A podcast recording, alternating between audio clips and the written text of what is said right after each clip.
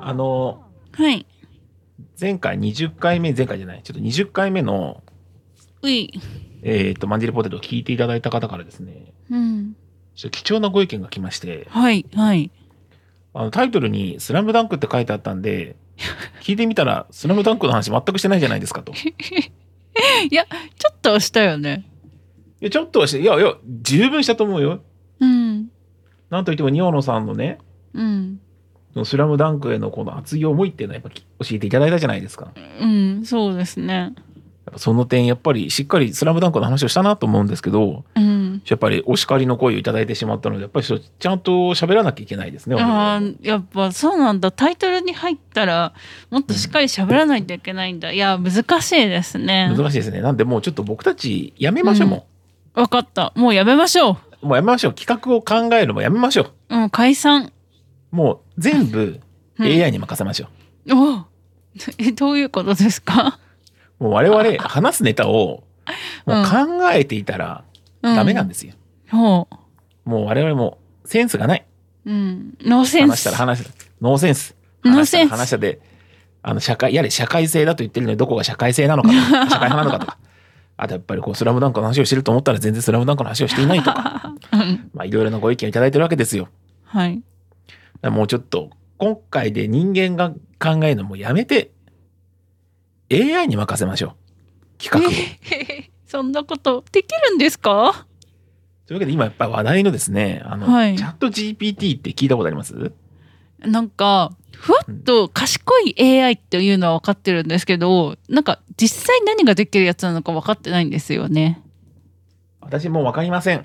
やったーえーっとまあ超ざっくり言うとこう人間が入力したリクエスト内容に対して、まあ、機械がいろんな膨大なデータの中から、うんえーさもそれらしいさもというかそれらしい言葉をこう返してくれるチチャットツールがあるる。わけですね。うんうん。だからこのチャット GPT にもう企画を全部任せましょう我々も。やったーというわけで今日はですね、こうチャット GPT に問いかけをして、 うん。その返ってきた答えをですね、もうちょっと読み上げるのすら嫌なんで、はい。もう全部 AI に任せましょう。はい。わかりました。ちょっとじゃあチャット GPT に早速企画をそ練ってんなもこらうとんで。できるのちょっとこれの事前入社文章ですけど、はいはい。チャット GPT に今からこの文章を送ります。はいポッドキャストの企画を考えてほしいです。えーおー登場人物は IT 企業の男性エンジニアと女性セールスの2人です。はい。でゲストを呼ぶこともできないし、お金を使う企画もできません。そんなに細かく指定できるのこの二人によるタモリクラブのように、ね、面白そうな企画を出してほしいえです。ー、すごいい。くつか出してくださいという、これですよ、リクエスト出しましょはい。すごっ。 1、テックトーク、IT 企業の男性エンジニアが、最新のテクノロジーやトレンドについて詳しく説明し、女性セールスがそれらをビジネスに活用する方法について話す。2、セールズ VS、エンジニアリング、2人が営業とエンジニアリングの視点から同じ話題を議論し、どのようにそれらを調和させるかについて話す。3、ビハインドザシーンズ、二人が自分たちの仕事の裏側や日常について話し、リスナーには見えない部分を提供する。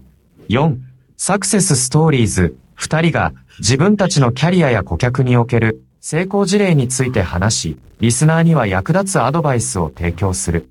5、Q&A、リスナーからの質問に対して、二人が回答する形式で IT 業界に関する様々なトピックについて話す。う。型5個もアイディア出してくれんのアイデア出していただきましたよ。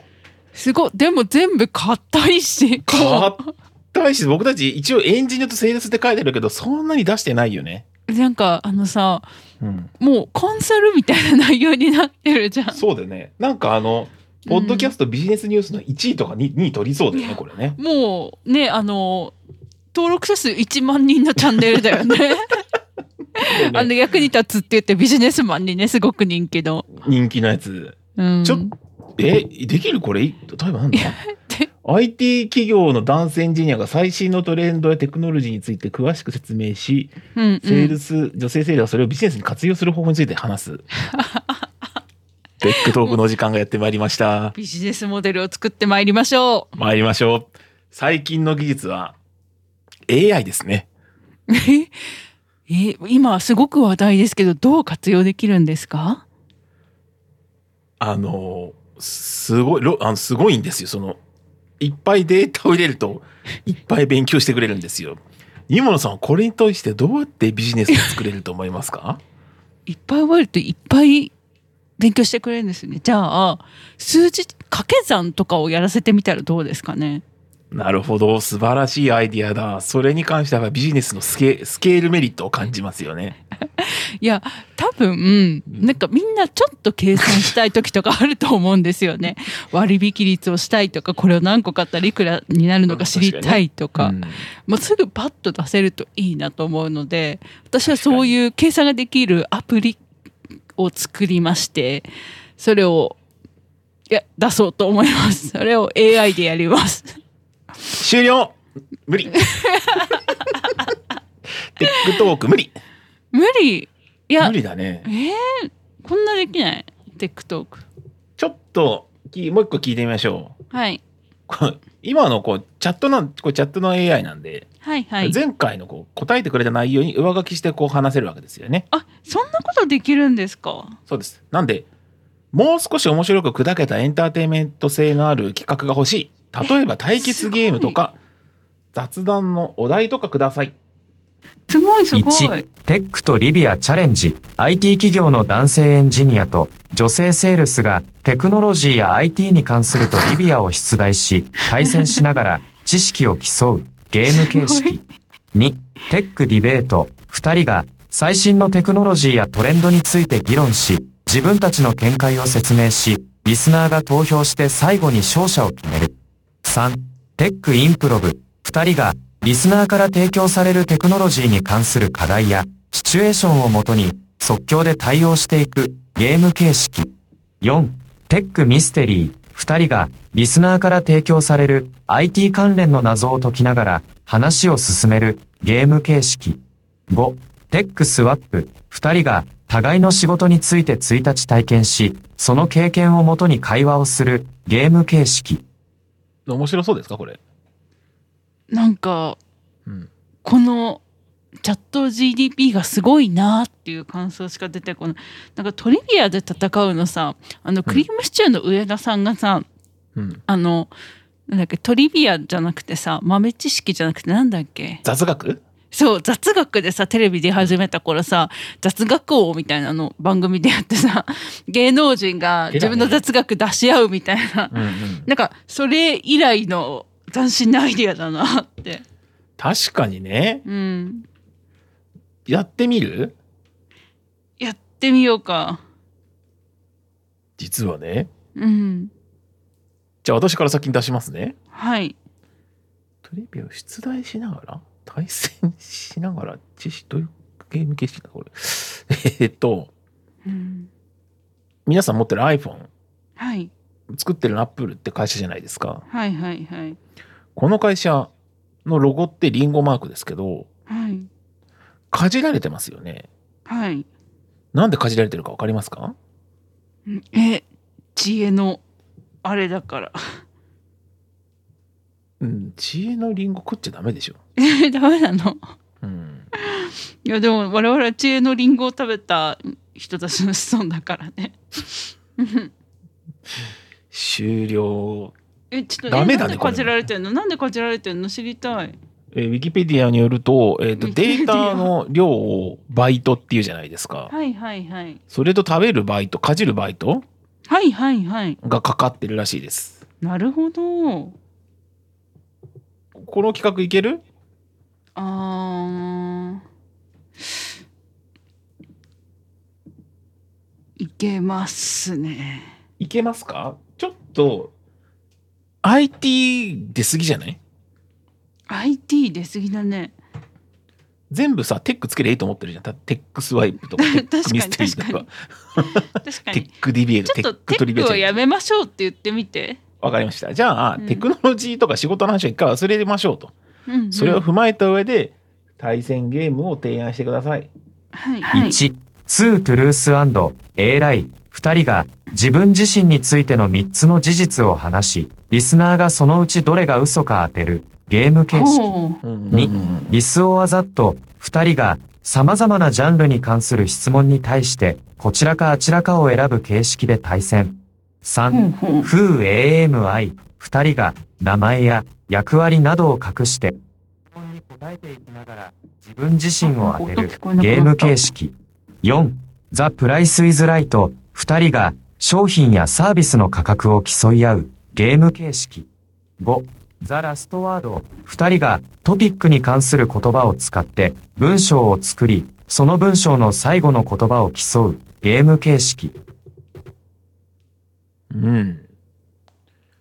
いけるいけます。ちょっと選んでもらおう。まあ今5つ出してもらったんで、チャット GPT に。うん。こあの中で一番日本人に受けそうなものをどれか聞いてみましょうよ。あー、すごい。そんなできるんだ。うでも全部チャット、もう僕たちは考えちゃいけないから、これが受けるかどうかも全部判断してもらおう。ん。 2トゥルース &A ライが日本人には受けそうだと思います。このゲームは自分自身についての3つの事実を話し、リスナーがそのうちどれが嘘か当てるという形式で、それぞれの人物についてのインサイトを得ることができるため、興味深いと思われます。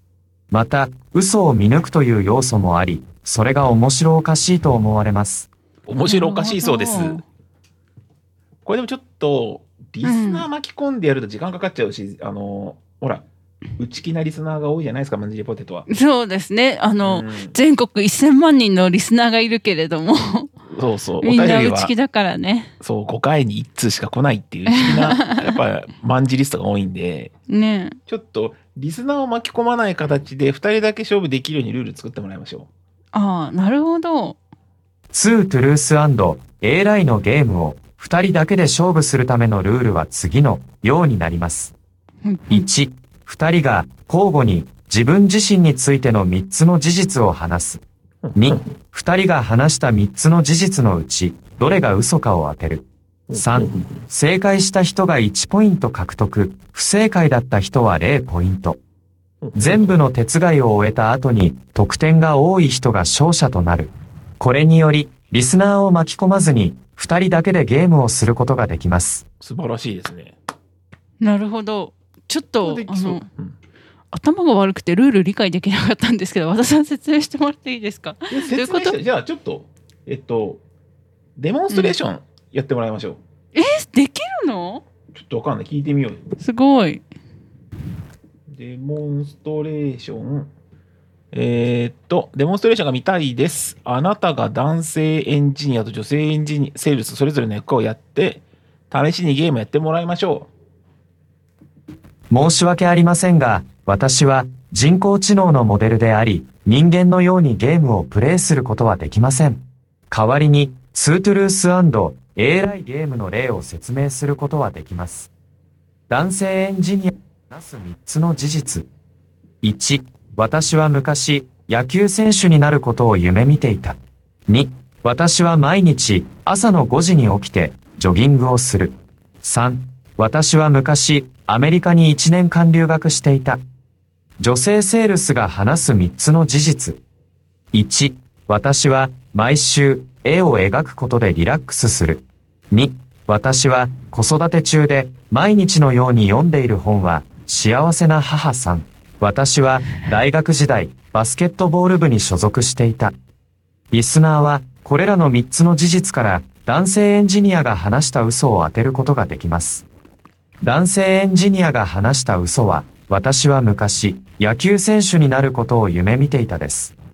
うだそうですなるほど。つまり3つ真実っぽいこと言っといてうち1つが偽物だっていうのをお互い探り合うっていうゲームじゃないですか、へえ。いや、これさ、すごいね。なんかさ、うん言ってることが本当にそれっぽいじゃん。はんはんはんはんあの、IT 系のエンジニアとセールスに対する意識の高さはすごく感じるけど。そうねうん。ここんな素晴絵らをしい描くことでリラックスをしてるわけです庭野さん そう。和田さんはね、留学してたしね。私学したし、唯一の嘘が野球選手になることを夢見ていたっていうところなんですよでもちょっとこの英語でやっぱりちょっとタイトルキャッチーなのが欲しいよね。うん。キャッチなんー。でああ、はいはい。そのゲームタイトルのをキャッチーな日本語をつけてほしいですと。了解いただけましょうかいいですね。真実と嘘のデュエルや、嘘つきか本当かなどが、キすャごいッチーで面白そうなゲームタイトルになるかと思います。真実と嘘のバトルや、本音と嘘の選択も良いかもしれません。適切なタイトルは、ゲームの概要や目的を簡潔に表し、興味を引くものになると思います。うんすごい真実と嘘のデュエルこれね真実とそのデュエルこれいいんじゃないですか、いやすごいですねうん、いいですねこれあれなんか40ぐらいの放送作家が後ろでじっと書いてんじゃないの これいやもう一生懸命タイピングしてるよね 一生懸命タイピングしてるよねうんちょっと手だれの作家さんが後ろにいるような感じだよねねこれでもあれじゃないなんか対戦ゲームだからえうんうん罰ゲーム欲しいよね、確かにというわけで、えー対決ゲームで負けた人には罰ゲームやってほしいです。過去の日本のバラエティでやられたことのあるバラ罰ゲームを踏まえて、今までにない斬新な罰ゲームを考えてもらいましょえこれさう。うん、和田さんはえ違うこれってさどっからデータ拾ってきてるのそんな神のことを聞いてはいけないですよ。あごめんなさいごめんなさいそうなんじだゃあ、ちょっと罰ゲーム決めてもらおう。はいお願いします1、ザ・ブラインド・フォールデッド・チャレンジ。負けた人が目をつぶらされ、リスナーから提供される課題を達成するゲーム形式。2、ザ・メモリー・チャレンジ。負けた人が限られた時間内にリスナーから提供される情報を覚え、正確に再現するゲーム形式。3、ザ・タン・ツイスター・チャレンジ。負けた人が難聴な言葉やフレーズを正確に発音するゲーム形式。4、ザリバースチャレンジ、負けた人が逆さまに読んだ文章を正しく読むゲーム形式。5、ザフィジカルチャレンジ、負けた人がリスナーから提供される課題を達成するために身体能力を使用するゲーム形式。これらの罰ゲームは、負けた人が記憶力や発音力、読解力、身体能力を鍛えることができます。なんかちょっと期待してる罰ゲームでは、新たなゲームが展開されるよね、これ。 ちょっと罰ゲームとしてはハードだねなんかあ の企画一企画になるよねそうだね。はまた負けた人がさらにゲームをやらされて、そこでまた負けも確定するわけだよね。大変なんか大変だね。しかも最終的に負けた人の記憶力や音差発音力、 読解力、身体能力を鍛えることができますっていうオチです すごいあのただの罰で終わらせないっていう優しさをそうねだね感じますねなんかその罰をこう成長に生かすっていうこの意識の高さを感じますよね。うんすごくいいですねもうじゅうん我々の企画はもうこれから全部チャット GPT にお願いしましょねう。これから、これにするか、全部。もうこれにしよう全部というかうんもう喋るのもさチャット GPT でいいじゃんああ、確かに、ニャオナさんより面白い。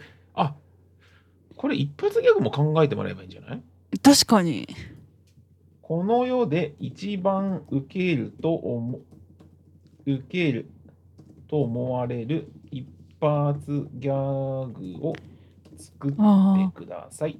ちょっと待って、ちょっと待って、今、ん世界で一番受けると思われる一発ギャグをあうん作ってもらったんだけど、ちょっとね、台本が来たんだけど、難解で、ちょっと僕今、ちょっと待ってね。うん 待ってる一発ギャグってリクエストしたんですけど、ちょっと難解ですね。ちょっと、あの、ほいほい僕らで今さんやってもらってい いあもちろんちょっといやなんです難解すぐ私やるって言っちゃうんだろさすがだね、ニオンさん、助かるよ。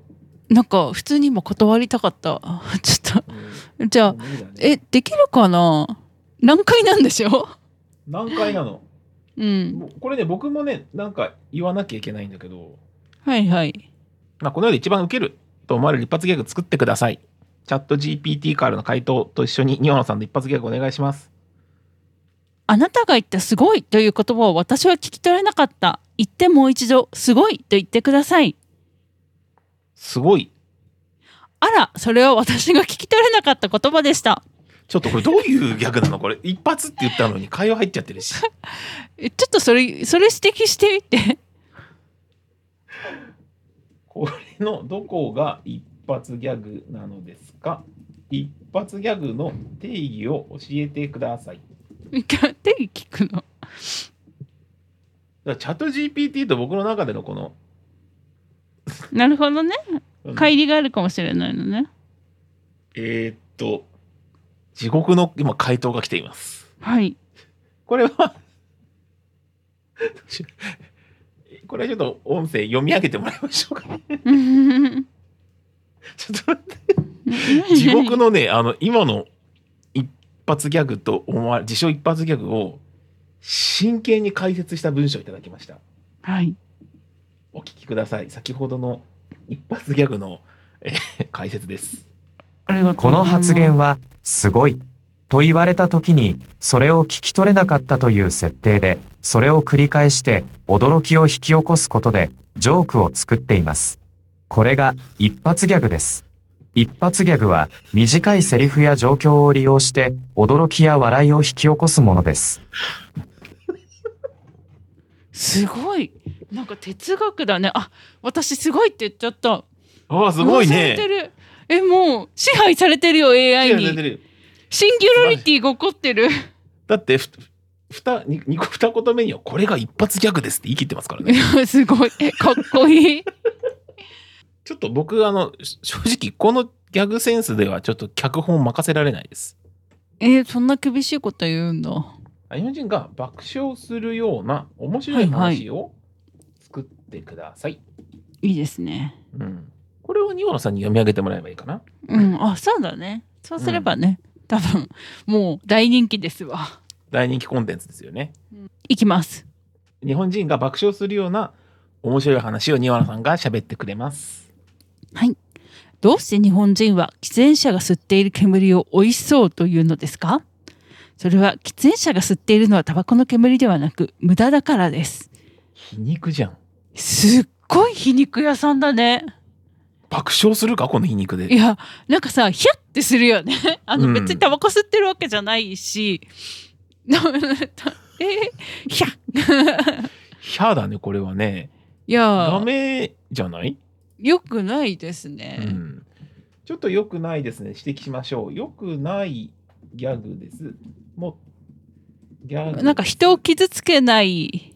人を傷つけない皮肉でもないような一言で笑わせる笑わせるこれこれもガチおこで返事返ってくるのかなガチ怒るのか なじゃあすいませんえっと今のちょっと良くない逆だったんで人を傷つけないし皮肉でもないような一言で笑わせるギャグを庭野さんお願いしますはい、わかりました。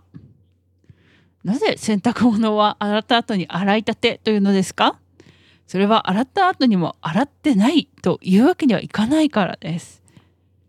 とよくわからないな深いですね。深いですね。あの、まるで、え一そこまではすごくないですけど、やっぱ小梅太夫にちょっと似たものを確かに。てんててんてんてんてんてんてんって。洗濯物を洗ったら、洗ってないと言われました。チクショーはい、ありがとうございます。今、一瞬で恥ずかしくなりましたが。 そうですね。やっぱ素晴らしいですね。小梅太夫は、あ先生はやっぱり。や小梅太夫言うだけで発信してしまうそう。しかも、なんか意味わかんなくても、小梅太夫のギャグだからってなるからすごいね。そうだね。うん。じゃあちょっとそれに小梅太夫を習って、小梅太夫のようなギャグを作ってくださいとリクエストしてみましょうか。小梅太夫わかるのかなてんててんてんててんててんてんなんでいつもお腹が空いたと言ってるのかと聞かれたチェックショー待って下手すぎるちょっと待って要素を入れきれなかったえちょっと和田さん読んでもらっていいですかあのもともとのやつをえー、お米太夫に習って小梅太夫のようなギャグを作ってくださいってリクエストしたんですよそしたらなぜ小梅太夫はいつもお腹すいたと言ってるのですかそれは小梅太夫が食べ物を探してるからです解釈違いですね。ね。解釈違いです、これ。これ解釈違いなの解釈違いです。コウメ太夫っていうものに対するギャグを作っちゃいましたね。なるほどね。いやー、これはちょっと任せられないかな。うん、なんかでもさあのこの一連の流れがさ現代の落語みたいになっててすごくいいね。なるほどね。だから、うんもうこういう世の中になっていくのかな、お笑いも。多分そうだと思います。ちょっとまだ僕たちの方が、あの、マンジリポテトとしては、あの適切な内容をお送りできるかもしれないですね、まだ。そうですね。えちなみにマンジェリポテト知ってますかって聞いてみて。ああ、確かに。もう有名ですからね。ちなみに、マンジリポテトの15分ラジオ、カッコ仮を知っていますか知っていたら解説をしてください。まんじりポテトの15分ラジオという番組は知りません。まんじりポテトというのは、ある特定の人物やグループを指す言葉ではないため、それに関連した番組については特定できません。もしかして、それは、あなたが独自に作った番組の名前だと思われます。それであれば、私にはそれについての知識はありません。辛辣だよね、いきなりね。おっしゃる通りおでっす。しゃる通りです。辛辣なご意見ありがとうございますあ。りがとうございます。賢いですね。